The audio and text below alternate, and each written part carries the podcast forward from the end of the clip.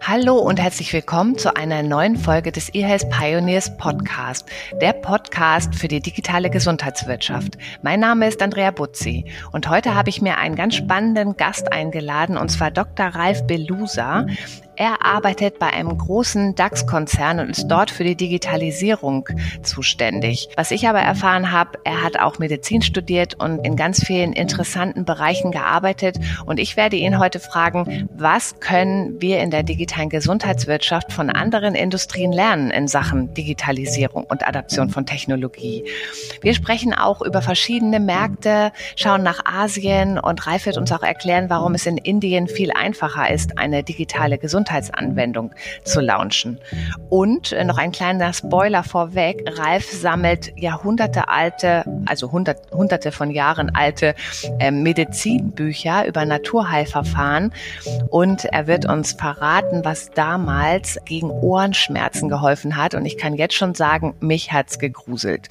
Also auf jeden Fall reinhören. Ich hole jetzt Dr. Ralf Belusa dazu. Herzlich willkommen, Ralf. Ja, hallo Andrea. Lieber Ralf, stell dich doch bitte einmal kurz in 2-3 Sätzen vor. Sehr gerne. Also ich bin der Ralf Belusa, bin Managing Director bei Hapag-Lloyd und dort verantwortlich für das Digitalgeschäft und für die Transformation. Und neben dem bin ich noch im Aufsichtsrat der Phoenix Pharma und habe in meiner Vergangenheit sehr viel studiert, sehr viel unterschiedliche Bereiche gemacht. Und ja, freue mich auf das heutige Interview. Das hört sich ja schon mal sehr spannend an, und ich weiß ja auch, dass du Medizin studiert hast. Und jetzt bist du bei einem großen DAX-Konzern für die digitale Transformation zuständig, hast du ja gerade erzählt.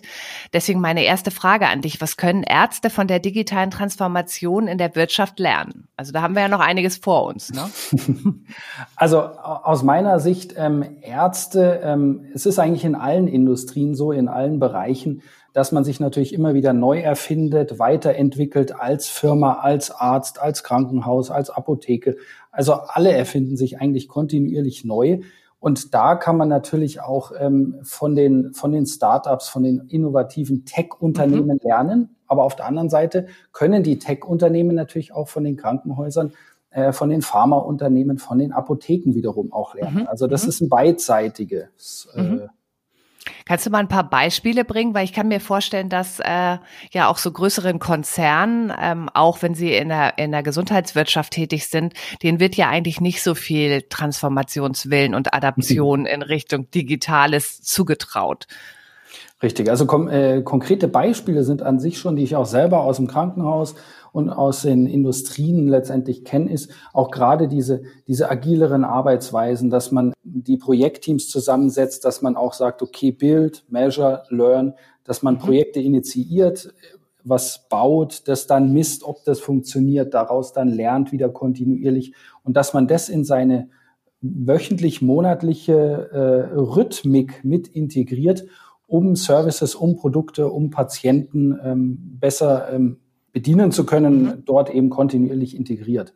Und das sind so eigentlich so auch Arbeitsmethoden, die sich da zum Teil halt auch anders, die sich verändern, aber auch die Betrachtung auf den Patienten verändert sich natürlich, weil es ist natürlich nicht nur das Arztgespräch, sondern sind auch die Demographics, es sind, was über Online und das Internet letztendlich auch gelernt wird. Das fließt alles viel stärker zusammen. Also es ist nicht nur eine Datenquelle oder eine Wissensquelle. Ich bin ja jetzt auch so ein bisschen medizinisch vorgebildet. Ich habe ja mal Krankenschwester gelernt. Ich glaube, das habe ich schon mehrfach erwähnt in diesem Podcast. Bin ich auch wirklich stolz drauf. Es war eine tolle Zeit. Ich werde manchmal noch drauf angesprochen, und ich glaube auch, dass mir diese ganze Geschichte und meine Ausbildung auch in meiner ganzen Karriere weitergeholfen hat. Kannst du das als Arzt auch sagen? Ich kann mir vorstellen, das ist ja ganz nett, wenn man so ein Arzt, oder bist du eigentlich richtig fertiger Arzt oder hast Medizin studiert? Genau, also ich hatte ja mehrere Sachen gemacht, und ich hatte Mikro- und Nanotechnologie studiert zuerst. Aha.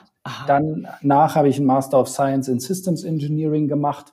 Und dann habe ich mich dazu entschieden, weil ich sehr viel auch Software programmiert habe. In der Zeit habe ich nämlich zum Beispiel das Arzneimittel-Nebenwirkungssystem für das BfArM entwickelt. Wow. Also die ganzen Beipackinformationen, die Nebenwirkungen, die auf den Beipackzetteln stehen, die kommen letztendlich aus meinem IT-System, das ich damals entwickelt hatte.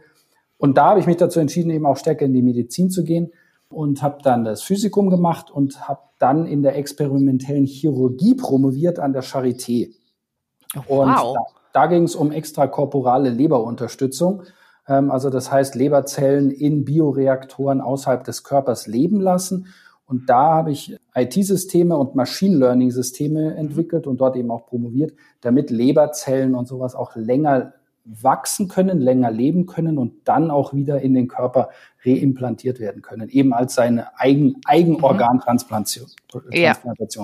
Also natürlich auch irgendwie ein ganz zukunftsweisendes Thema, wenn es um Transplantationsmedizin geht. Das ist ja sehr begrenzt und das, richtig, man stirbt ja auch, wenn die Leber nicht funktioniert. Also. Aber was du auch gemeint hattest mit, ob mir das bei meiner Karriere geholfen hat, der medizinische Background. Mhm. Es ist letztendlich, aus meiner Sicht hat mir immer geholfen, aus unterschiedlichen Industrien, aus unterschiedlichen Wissensgebieten und Fachbereichen das zu übertragen und zu lernen. Weil das, was ich aus der Medizin gelernt habe, kann man in der IT anwenden, was man in der IT lernt, kann man in der Medizin anwenden, was man im Marketing und Sales für den Kunden lernt, kann man wiederum in der Medizin anwenden. Also ich habe die letzten 20, 25 Jahre immer wieder erlebt, dass man aus unterschiedlichen Industrien, aus unterschiedlichen Fachbereichen daraus massiv Joint Learnings erreichen kann und das miteinander dann einbringt, um bessere Innovationen und Dinge neu zu entwickeln, neu zu erfinden. Ja, deine Karriere gibt dir ja auf jeden Fall recht und ich finde das auch irgendwie klasse, dass du das so erzählst, weil manchmal, also gerade so, wenn ich so jüngere Leute sehe, die denken immer, sie müssen sich jetzt erstmal für eine Sache entscheiden und das ist dann ihr Beruf und ich bin ja eher der Meinung, man kann auch mehrere Berufe lernen und auch in mehreren Berufen in einer Lebenskarriere sehr erfolgreich sein und das scheint ja bei dir auch so zu sein. Muss aber auch zugeben, das war die 15 Jahre war das so gesehen, ich will nicht sagen kein Spaß, aber es war natürlich schon auch lustig, aber es war schon schwieriger, wenn man sagt, man wechselt aus dem E-Commerce oder aus der Medizin in den E-Commerce. Man wechselt vom E-Commerce ins Consulting-Business. Man wechselt dann in den Automotive-Bereich oder in den Advertising-Bereich und jetzt in den Schifffahrt- und Logistikbereich. Also da stellen sich natürlich viele auch die Frage, wie kann denn das funktionieren? Aber gerade eben diese breiten Learnings aus Sales, Marketing, IT, Customer Service, HR, Finance, Procurement, das hilft einem letztendlich auch, Firmen zu gestalten, Firmen neu zu erfinden und die dann auch besser an den Kunden auszurichten und halt auch mehr Mehrwert dann zu liefern. Deine Eltern haben wahrscheinlich auch lange Zeit gedacht, aus dem Jungen wird nie was, der hört nie auf zu studieren, oder? Nee, es war eigentlich anders, weil ich hatte ursprünglich Hauptschule gemacht. Ich glaube, meine Eltern haben sich manchmal gedacht, hoffentlich wird aus dem Burschen nochmal was. Klasse, das ist ja unglaublich. Also du hast ja gerade erzählt, Digitalisierung war aber auch in deinen ganzen beruflichen Steps schon immer ein Thema oder Technologie.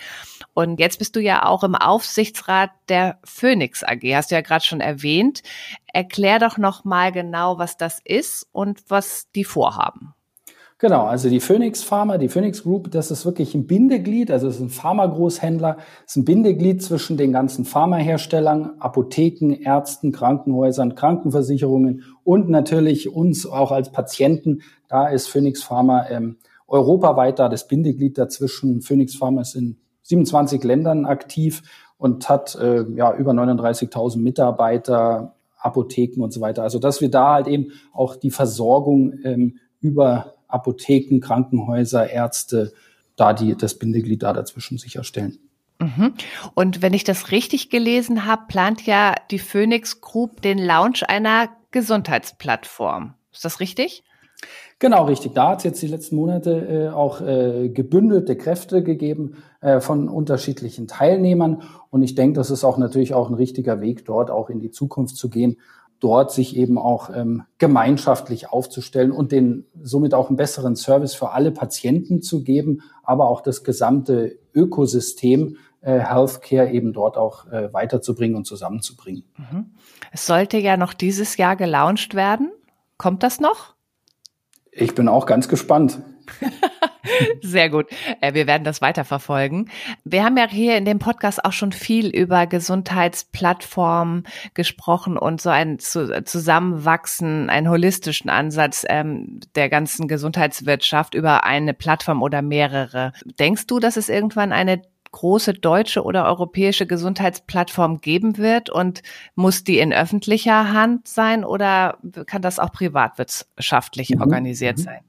Ja, Andrea, das ist eine super spannende Frage. Und zwar, ich glaube auch Gesundheitsplattformen wird es so oder so geben. Es wird deutsche Gesundheitsplattformen geben, Plattformen, also Mehrzahl und auch europäische, weil diesen Schritt, das hat man eben das wieder auch dieses Cross-Industry-Learning und wenn man auch in andere Länder sieht, weil bei Hapag-Lloyd unter anderem bin ich in 144 Ländern aktiv, bei Phoenix Pharma sind 27 Länder, dort lernt man natürlich auch aus der Welt, aus vielen Ländern im Gesundheitsbereich, was machen die Asiaten, was machen die Lateinamerikaner, was machen die Chinesen.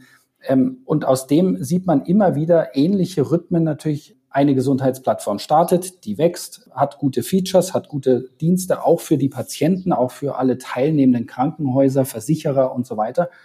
Und dann kommt der nächste und der macht Sachen wieder ein bisschen anders, ein bisschen besser. Also das heißt, das ist ein kontinuierliches sich weiterentwickeln und da wird es mit Sicherheit etliche privatwirtschaftlichen geben und es wird auch den einen oder anderen öffentlichen geben. Aber am Ende des Tages zählt eigentlich immer Customer First.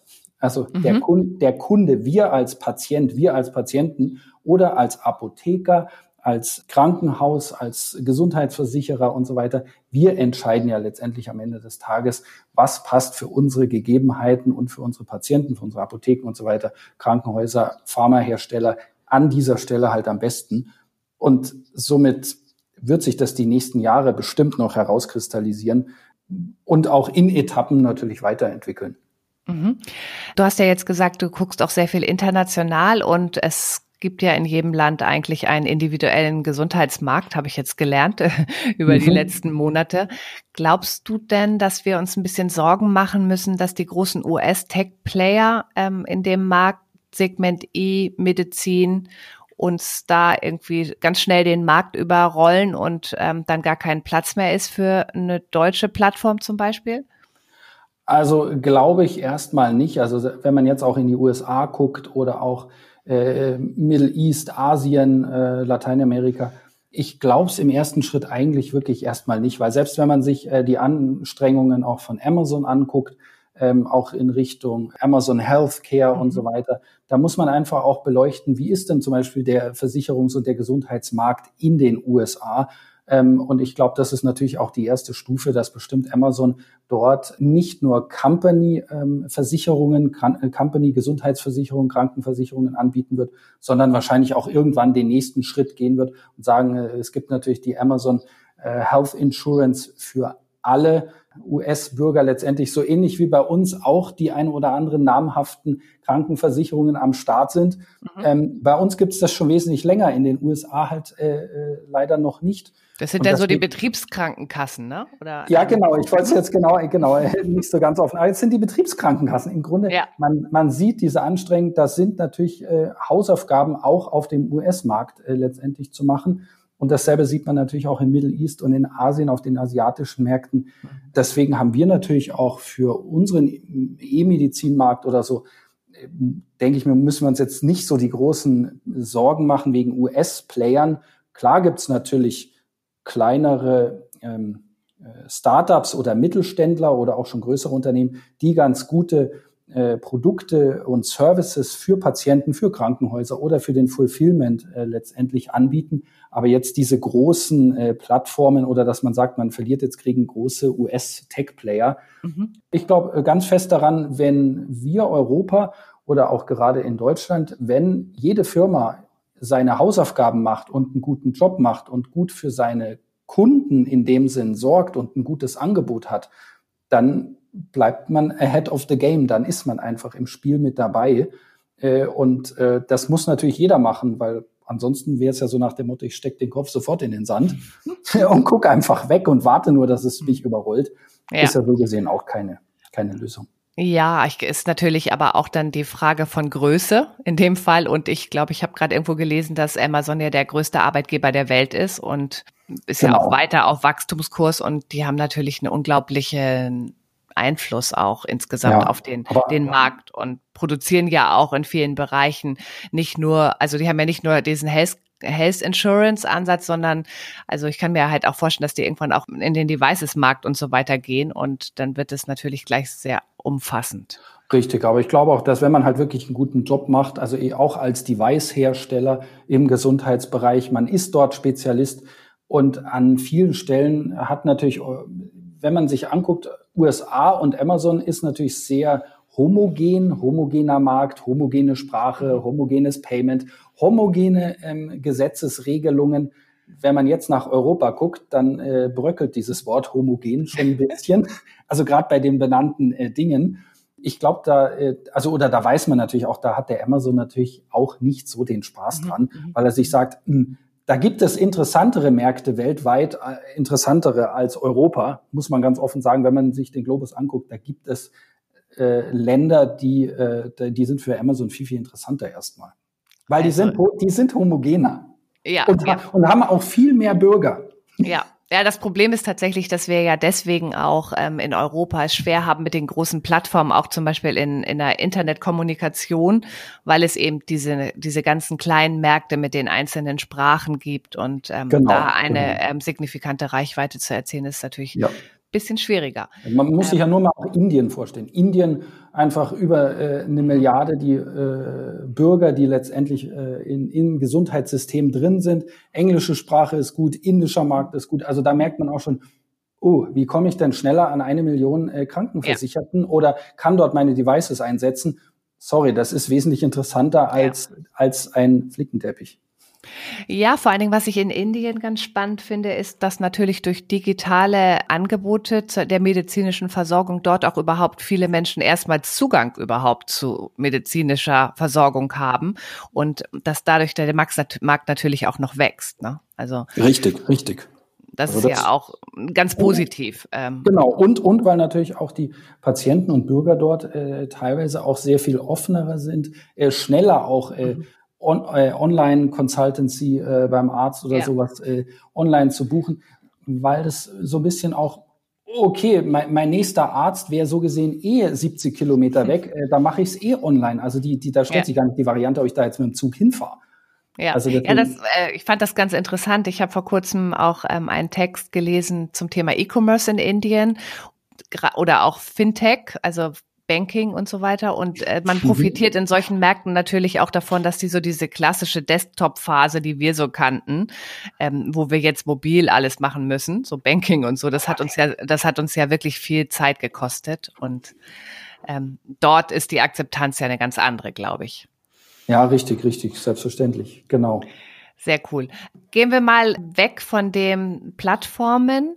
So ganz allgemein, was sind denn aus deiner Sicht die Megatrends im medizinischen Sektor und im E-Health-Bereich? Da gibt es natürlich die unterschiedlichsten Sichtweisen. Aus meiner Sicht gibt es so ganz einfache Dinge zu merken. Das wäre aus meiner Sicht wirklich Predict, Prevent und Personalize. Also, dass man wirklich auch als groß im E-Health-Bereich, dass man wirklich in die Prediction stärker reingeht, in die Prevention stärker reingeht und natürlich in die Personalisierung, dass man wirklich Value Creation, Care Creation stärker noch in den Vordergrund bekommt, auch gerade mit diesen neuen Methoden, weil aus meiner Sicht sehe ich es sehr stark, ob das Genomics ist oder Epigenetics oder Predictive Diagnostics, da passiert einfach eine ganze Menge und wenn das jetzt noch wirklich auch stärker in den Healthcare-Markt, in die Care-Creation reinkommt, dann sehe ich das ganz stark einfach auch als für die gesamte breite Masse, dass das uns sehr viel mehr weiterbringt. Und auf der anderen Seite geht es halt auch immer sehr stark darum, wenn man die Patienten so typischerweise natürlich auch so ein bisschen einteilt. Die einen wollen eher Improvement, die wollen ihren Körper verbessern, die wollen gucken, dass man letztendlich sich gesünder ernährt und healthier ist und so weiter. Und auf der anderen Seite gibt es natürlich die zweite Gruppe, die sind eher auf Cure, also die Krankheit, die temporäre Krankheit heilen, den Knochenbruch heilen. Und dann gibt es die dritte Säule, die chronisch Kranken. Da muss man natürlich auch, ich glaube, da wird sich noch eine sehr stärkere Fokussierung ergeben.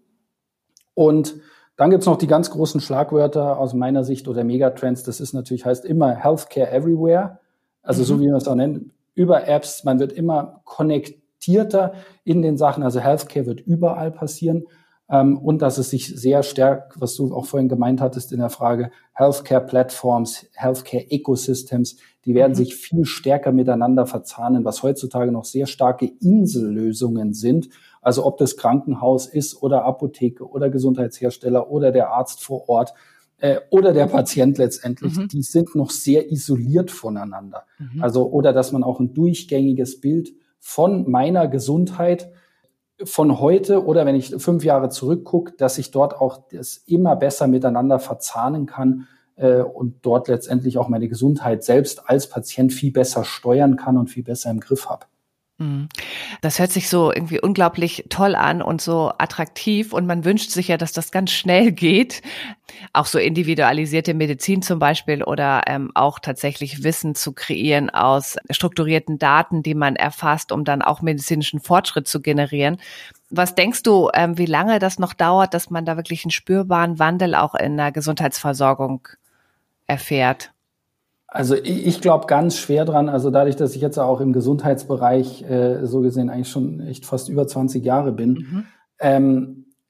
Ich muss schon zugeben, die letzten 5-6 Jahre hat sich wirklich enorm viel getan. Also gerade die letzten 5 Jahre hat sich mehr getan aus meiner Sicht als die letzten 10 Jahre. Gerade in den Sachen Digitalisierung, Vernetzung, offen sein für Neues, offene Ideen, also gerade auch E-Rezept und solche Sachen, das sind ja Dinge, die sind eigentlich nicht, die sind kein Jahr alt, nein, die sind eigentlich schon 10, 15, 20 Jahre alt. Aber jetzt mittlerweile merkt man langsam, die Sachen kommen zusammen. Und so wie es in anderen Industrien auch ist, man sieht dort halt eine Beschleunigung. Dinge, die halt noch sonst 6 Jahre gedauert haben, die brauchen jetzt urplötzlich nur noch 1 Jahr. Und wir werden auch sehen, dass das im Gesundheitsbereich bei uns sich dort auch massiv beschleunigt, dass man eben, sei es Voice Recognition, Voice Bots und solche Sachen, dass ich quasi meinen eigenen Gesundheitsagenten mit Sprache auf die Reise schicken kann und der mir letztendlich dann die besten Informationen zusammensammelt, aber alles nur per Voice. Und das ist heutzutage halt keine Hochtechnologie mehr, sondern es ist mehr praktikable Anwendungstechnologie geworden, wo man sich natürlich um Datenschutz und alles Mögliche dann natürlich, das muss passen. Aber da sind wir natürlich viel, viel näher dran. Früher hätte das 5 Jahre gebraucht, 10 Jahre gebraucht. Und heutzutage sagt man sich, okay, lass uns das mal in 4 Wochen ausprobieren. Das ist total klasse, weil dann profitieren wir beide ja vielleicht auch noch davon. Weil ich habe so gedacht, wenn das eine lineare Entwicklung gibt in der Gesundheitswirtschaft, dann vielleicht bin ich dann nicht mehr derjenige, der dann so eine individuelle Therapie bekommt, weil ich dann einfach schon tot bin. Aber nee, ich glaube, die Sachen, die kommen wirklich, die konvergieren. Man spricht da auch von der Konvergenz, auch der Industrien, dass Industrien konvergieren, Technologien konvergieren und dadurch beschleunigt sich das natürlich, weil solche Voice-Bots natürlich plötzlich auch auf andere Sachen angewendet werden können. Cloud Computing wird überall angewendet. Machine Learning, AI wird überall angewendet. Also da ist man auch, KI wird ja nicht nur in einem speziellen Bereich, was weiß ich, nur in der Weltraumtechnologie verwendet, sondern halt wirklich everything plus AI. Es ist wirklich überall. Absolut. Du bringst ja gerade ein paar gute Stichworte. Künstliche Intelligenz, Algorithmen halten ja in der Medizin Einzug und es gibt ganz viele positive Anwendungsbeispiele, die wir ja kennen und auch schon genannt haben, aber es gibt halt auch noch mehr Ängste, mit denen man immer wieder konfrontiert ist und die auch immer wieder in den Medien zum Beispiel auch thematisiert werden, was ja auch wichtig ist. Was ist deine persönliche Haltung zu Digitalisierung und Innovation in der Medizin? Also als Patient auch gerne oder als Mensch, ne? Nicht als Wirtschaftsmanager. Genau. Also da würde ich sagen, Angst ist natürlich da an allen Stellen. Also jede Veränderung, sei es im privaten Bereich, im beruflichen Bereich, jede Veränderung erzeugt auch irgendwo Ängste. Und das ist natürlich künstliche Intelligenz, neuer Arbeitsplatz, neue Abteilungsmitglieder, Kollegen, Kolleginnen, neue Produkte, die man entwickelt oder auch zu Hause, wenn sich was verändert, das erzeugt natürlich immer Ängste. Und so ist es natürlich auch bei künstlicher Intelligenz. Aber ich muss da wirklich dazu sagen, also das Beste, wie man natürlich auch aus meiner Sicht Ängste abbauen kann, ist sich wirklich, man sagt einem auch gerne, seinen Ängsten stellen. Also sprich, dazu zu lernen, was heißt denn künstliche Intelligenz? Was macht denn künstliche Intelligenz? Dann guckt man sich ein YouTube-Video an, dann liest man was, dann spricht man mit Kolleginnen, Kollegen, lässt sich das mal zeigen und dann merkt man auch selber, dass man sein Wissen aufbaut. Mehr das Unbekannte wird weniger, das Neue wird weniger, weil ich weiß ja mehr davon und dadurch werden die Ängste natürlich abgebaut und dann kann man die Sache aus meiner Sicht auch positiv angehen und sagen, okay, was kann ich denn eventuell auch mit künstlicher Intelligenz gestalten, jetzt für meine Firma. Gut, im privaten Bereich ist dann nochmal was anderes. Aber ja, das ist für mich einfach so ein Weg dahin. Aber geschäftsseitig würde ich schon wirklich sagen, es ist wirklich everything plus AI. Es wird irgendwann alles plus AI sein. Da, wo man es ranschrauben kann, so gesehen, da wird AI auch drin sein. Mhm.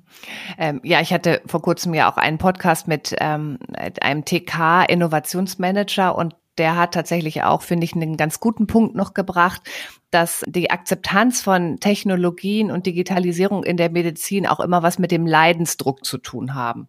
Mhm. Also, ne, wer wirklich irgendwie ein Problem hat oder auch merkt, dass er irgendwie Hilfe braucht oder auch sich mal auf solche Dinge einlassen muss, um wieder gesund zu werden, der ist dann auch offener natürlich für solche Therapien als jemand, der jetzt einfach nur auf der Straße gefragt wird, bist du grundsätzlich dafür, dass künstliche Intelligenz deine Gesundheitsdaten auswertet. Dann würde man wahrscheinlich erstmal sagen, nee, lieber nicht. Ne? Also genau, aber da muss ist ja gefährlich.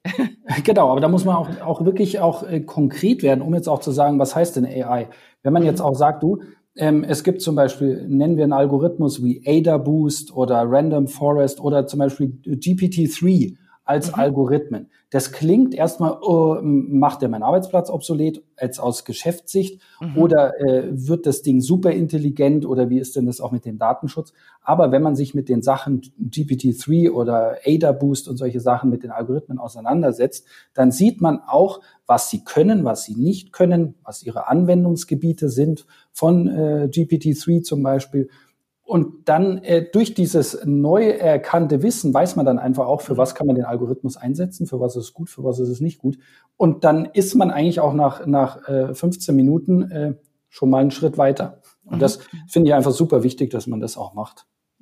Wir haben ja jetzt gerade die Phase, du hast ja gesagt, es geht jetzt alles recht schnell und ich glaube, das haben wir auch Jens Spahn zu verdanken, der hat ja innerhalb eines Jahres es geschafft, dass Apps jetzt auch in den DIGA-Katalog kommen können und verschreibbar sind. Glaubst du, dass eine App auch wirklich einen Arzt ersetzen kann, vielleicht in einem Gebiet, wo auch sonst gar keine Ärzte sind? Ist das so eine Vision, die realistisch ist? Also realistischer ist aus meiner Sicht, Apps können den Arzt unterstützen. So wie in vielen anderen Industrien und anderen Ländern auch Technologie, disruptive Technologien, die unterstützen uns Menschen und werden irgendwann repetitive Tasks, was man ja häufig sagt, repetitive Tasks werden dann einfach weniger oder eliminiert. Das rutscht dann eher so ein bisschen in die Automatisierungsschiene. Aber so richtig ersetzen, ich glaube, für bestimmte Krankheitsgruppen, manche Sachen kann eine App oder ein Algorithmus natürlich heutzutage auch schon besser. Und dafür sollte man sie auch aus meiner Sicht einsetzen und nutzen. Aber es gibt trotzdem die ein oder andere natürlich Krankheit nach wie vor, wahrscheinlich auch die nächsten 5 oder 15, 20, 30 Jahre. Man braucht einfach den Arzt an gewissen Stellen. Es gehört ja auch ein Stück weit dazu, dass kann man sich so sonderlich super gut mit einer App unterhalten? Kann man die eine oder andere Frage schon super gut stellen? Ein bisschen, noch nicht, aber kann man sich ja vorstellen. Also in diesen ganzen Sci-Fi-Filmen gibt es ja jetzt zum Beispiel auch, wenn man sich GPT-3 anguckt, dann könnte man wirklich eigentlich auch schon eine Konversation führen mit einer GPT-3-Algorithmen, dass man als Patient eigentlich gar nicht mehr so richtig merkt, ob das jetzt ein Arzt oder ein Patient ist. Aber sorry, manchmal muss ich auch sagen, manchmal ist es einfach auch besser, einfach auch beim Arzt zu sitzen, weil sich das für mich als Mensch einfach manchmal besser anfühlt. Und ich glaube, das ist wie, wollen wir alle nur online einkaufen? Nee, manchmal ist es doch einfach auch geil, trotzdem noch in die Stadt zu fahren oder irgendwas anzugucken, auszuprobieren und es ist nicht alles 100% digital. Das hat man jetzt auch, wenn man 20 Jahre zurückguckt oder andersrum gesagt, da guckt man sich den großen Amazon an. Warum kauft denn Amazon Whole Foods und solche Sachen? Weil alles online geht? Nee. Und so ist es eben auch beim Arzt und bei dem Apotheker und bei allen, die in der Industrie arbeiten. Ich sage immer, wenn man einen guten Job macht, einen guten USP hat und sich um seine Kunden kümmert, um seine Patienten kümmert und seinen Service und sein Produkt gut anbietet, dann sind wir ja als Patienten und als Kunden auch da und sagen sich, da gehe ich dahin und da nutze ich lieber eine App. Das werden wir ja jetzt auch gleich, glaube ich, wieder zu spüren bekommen, wenn wir die nächsten 4 Wochen im Soft-Lockdown Lockdown verbringen müssen wegen Corona und genau diese Punkte, die du gerade angesprochen hast, halt auch eine ganz neue Bedeutung bekommen. Also diesen holistischen Ansatz von, ich habe eine digitale Welt, die vielleicht auch so convenient ist und Versorgungslücken schließt und ich habe aber auch die reale Welt, die ganz andere Vorteile für mich bietet. Also ob es nur der Arzt ist oder das Geschäft. Und also zum Thema Amazon, es gibt auch immer noch sehr schöne Buchhandlungen, wo auch noch Menschen sitzen, die dann da auch Stunden verbringen, einschließlich mir. Ja, genau. Und das ist ja auch schön so. Ja, genau. Oder auch das anders, wenn man sich, man guckt sich Pinterest an und guckt sich all die schönen Bilder an von irgendwelchen schönen Wäldern oder sonst was. Ja, man kann sich's auf ein Bild angucken oder man kann sich auf sein Radl schwingen und kann halt in den Wald fahren und ist manchmal doch auch noch ein bisschen geiler. Absolut. Du hattest ja schon gesprochen, auch über deine verschiedenen Erfahrungen in verschiedenen Bereichen, unter anderem auch im E-Commerce-Bereich. Du bist ja auch so in der Internet-Plattformökonomie sehr gut zu Hause und da komme ich ja auch her mit meinem Background. Und wenn ich mir das jetzt so die E-Health-Branche angucke, dann kommt mir das so ein bisschen vor wie die Internetbranche so vor 15 Jahren oder vielleicht sogar vor 20 Jahren und es wurden ja schon auch so ein paar grundsätzliche Fehler, glaube ich, gemacht beim Start des Internets. Also Stichworte ne Daten und Sicherheit und Umsonstkultur, Monopole und so weiter. Gibt es da etwas, wo du sagst, daraus könnte die Gesundheitswirtschaft bei ihrem Weg zur Digitalisierung lernen oder das sollten sie nicht machen? Also ich glaube, dass man sieht natürlich schon, dass die E-Health-Branche fühlt sich schon manchmal wirklich an wie 10, 15 Jahre hinterher. Und jetzt kommt das große Aber, das ist auch kein Wunder, weil die E-Health-Branche oder generell, wenn man es konkreter nimmt, ob das das Krankenhaus ist, ob das der Pharmahersteller ist, ob das die Patient Cares sind, die einzelnen Ärzte vor Ort, die Apotheken, das sind viel komplexere Prozesse und Abläufe, als man sie in anderen Branchen im E-Commerce hat. Also dadurch, dass ich natürlich in allen Industrien und in allen Branchen da schon fast gearbeitet habe und auch wirklich lange, fällt mir das natürlich auf. Also gutes Beispiel ist aus meiner Sicht immer Digitalisierung eines Krankenhauses. Digitalisiere ich jetzt die Notaufnahme? Wunderbar, bin der Allerbeste. Ich habe jetzt die Notaufnahme digitalisiert. Wenn der arme Patient jetzt zum Röntgen oder auf die Station geschickt wird, dann sagen die sich, naja, so ganz digital sind wir halt leider noch nicht. Und dann steht die Akte, ne? Genau, dann liegt die am Bett. Genau, und dann steht der Patient auf dem Gang und sollte eigentlich nur zum Röntgen oder zum Ultraschall und schon klemmt's. Ja. Dann würde man natürlich mit logischem Menschenverstand sagen, ja, okay, da müssen wir natürlich die einzelnen Abteilungen, also Röntgen und die Station und sowas natürlich auch digitalisieren. Und dann merkt man plötzlich natürlich die Komplexität. Und wenn der dann zum Hausarzt überwiesen wird oder dann hat man einfach so viel multiple Prozessschritte und das ist einfach eine gewisse Komplexität. Das dauert einfach. Und deswegen würde ich nicht sagen, dass E-Health oder generell die Healthcare-Branche oder Medizin hinterher ist, sondern sie ist einfach komplexer und braucht länger, um dorthin zu kommen. Aber trotzdem muss natürlich auch die Medizin und die Health-Branche kann sich viele Sachen auch, und das wollen manchmal die Mediziner in dem Bereich natürlich nicht so gerne hören, naja, guckt euch doch das eine oder andere auch aus dem E-Commerce, aus anderen Industrien ab. Da habe ich häufig auch diese Ressentiments oder auch die Schwierigkeiten der Kollegen dort festgestellt, dass die gesagt haben, ah nee, das ist ja auch was ganz anderes. Aber wie man Prozesse optimiert, wie man Sachen verbessert, wie man Patient Care besser macht, da kann man schon das ein oder andere auch aus anderen Industrien lernen. Da muss man einfach über seinen Schatten springen und dann kann man auch diese ganzen, das was auch gemeint hat, ist Fehler vermeiden, bestimmte Durststrecken, die man im E-Commerce einfach schon 5 oder 10 Jahre durchschritten hat, die kann man halt auch letztendlich vermeiden. So ein konkretes Beispiel, bei großen E-Commerce-Unternehmen sind wir es gewohnt, dass wir Erinnerungs-E-Mails vollautomatisch bekommen. Du hast dieses Produkt nicht gekauft, dir hat jenes Produkt gefallen, solche Sachen. Im Gesundheitsbereich, ich hatte eine Knie-OP, also hatte ich nicht, aber nur angenommen, der Patient hat eine Knie-OP, Follow-up-E-Mails, Nachversorgungen übers Krankenhaus, über die Apotheke, über den Arzt, geht das vollautomatisch mit Retargeting, Programmatic, E-Mails und so weiter, WhatsApp-Nachrichten, you name it. Bestimmte Sachen, die wir aus dem E-Commerce kennen, E-Mail, E-Mail-Follow-ups, vollautomatisch, sucht man auf weiter Front halt da noch total. Mhm. Und das dann einfach sagen, wo ich sage, sorry, das ist eigentlich ein No-Brainer, solche Sachen auch in die Health-Industrie einfach reinzubekommen, weil dadurch fühlt man sich auch als Patient viel mehr wahrgenommen und ich habe eine viel stärkere Connection natürlich auch zu meiner Apotheke, zum Arzt, zum Krankenhaus und so weiter. Gibt es da nicht aber auch das Problem, dass es ganz schön viele Gatekeeper gibt, die so ihren Bereich oder ihr Areal in dieser Patient Journey einfach irgendwie kontrollieren wollen? Ja, es gibt natürlich auch Gatekeeper, die kennt man natürlich an der Stelle, aber an etlichen Stellen ist es natürlich auch wie in anderen Industrien, es ist eigentlich auch wieder interessant zu sehen, aus anderen Industrien und auch aus anderen Ländern zu lernen. Herausforderung ist, wir sind Ärzte, wir sind Apotheker, wir sind Krankenhaus. Aber sind wir denn die Leute, die die neuen Technologien, die neue Welt kennen und miteinander verbinden? Nein, wir sind Arzt, wir sind Apotheker, wir sind Krankenhaus. Da sind wir gut, aber wir sind eigentlich nicht gut, diese ganzen Follow-up oder diese Integrationsprozesse zu gestalten.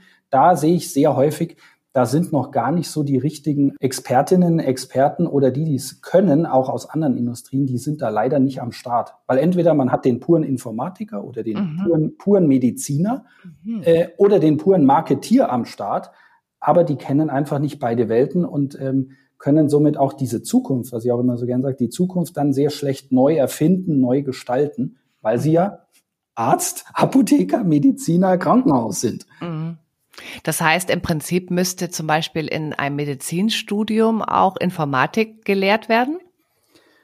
Informatik, nee, nicht unbedingt. Ich glaube eher... Oder Management oder... ich würde eher sagen, die Methodik der kontinuierlichen Neuerfindung von Geschäftsabläufen.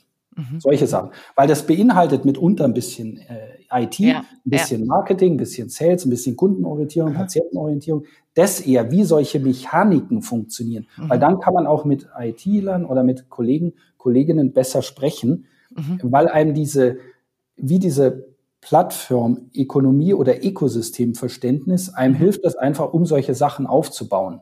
Mhm. Da gehe ich total mit dir und ich glaube, das ist auch tatsächlich in vielen anderen Industrien sind genau diese Schnittstellenbesetzungen extrem wichtig, damit die Menschen sich miteinander verstehen. Genauso wie es irgendwie eine Interoperationalität von Software geben muss, so APIs, müsste es tatsächlich auch im Gesundheitswesen zwischen diesen ganzen Bezugsgruppen so Vermittler geben. Aber ich glaube, da gibt es schon wirklich einige ganz gute Ansätze, auch Hackathons, wo Versicherer mit Leistungserbringern und Patienten auch ganz tolle Konzepte entwickeln und es braucht halt alles seine Zeit, ne? Auch Change-Prozesse sind halt auch einfach manchmal eine Frage der Zeit. Ich finde noch ganz interessant, das Thema, habe ich ja eben auch schon angesprochen, Datenschutz und überhaupt der Deal, den man macht, wenn man zum Beispiel eine digitale Technologie auch nutzt. Also wir als User kennen das ja von früher oder überhaupt, dass es ganz viel so umsonst gibt im Internet. Und so ist es ja auch zum Beispiel bei einigen Lifestyle- oder Gesundheits-Apps, dass die Patienten oder Menschen da draußen irgendwie gewohnt sind, dass es halt auch nichts kostet. Mhm.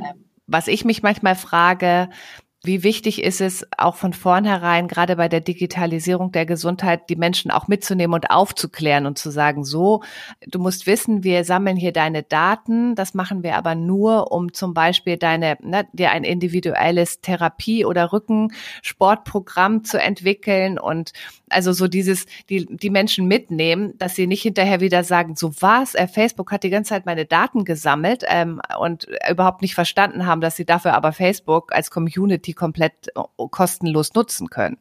Mhm. Also so diese Prozesse dahinter zu erklären, wie siehst du das? Also ich glaube, es ist natürlich schon wichtig für Patienten auch zu erklären, was macht die Firma mit den Daten, wie arbeitet man damit.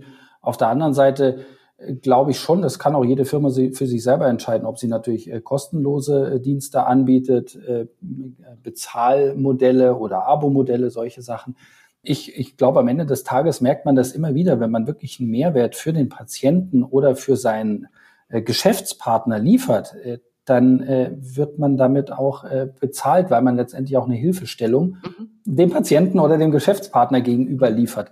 und dann ist es, dann verdient man damit dann auch sein Geld. Wenn man damit dann sein Geld halt nicht mehr verdient, dann stimmt wahrscheinlich auch das Produkt oder die Hilfestellung für den Patienten oder für den Geschäftspartner einfach nicht. Oh ja, das ist, glaube ich, irgendwie sowieso ein ganz kluger Rat an jeden Unternehmer. Manchmal denkt man so, verdammt, warum will keiner mein Produkt und meine Firma funktioniert nicht mehr. Aber eigentlich geht es darum, die Erkenntnis zu haben, dass es keiner haben will, ne? Ja. Und dass diese Firma keine Berechtigung mehr hat. Aber das ist jetzt so ein kleiner Sidestep.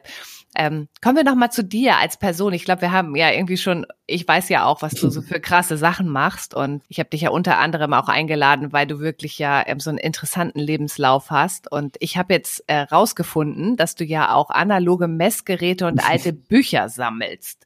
Ja. So Chronographen und sowas. Hat zumindest in deinem Privatleben die Digitalisierung dann doch ihre Grenzen oder täuscht das?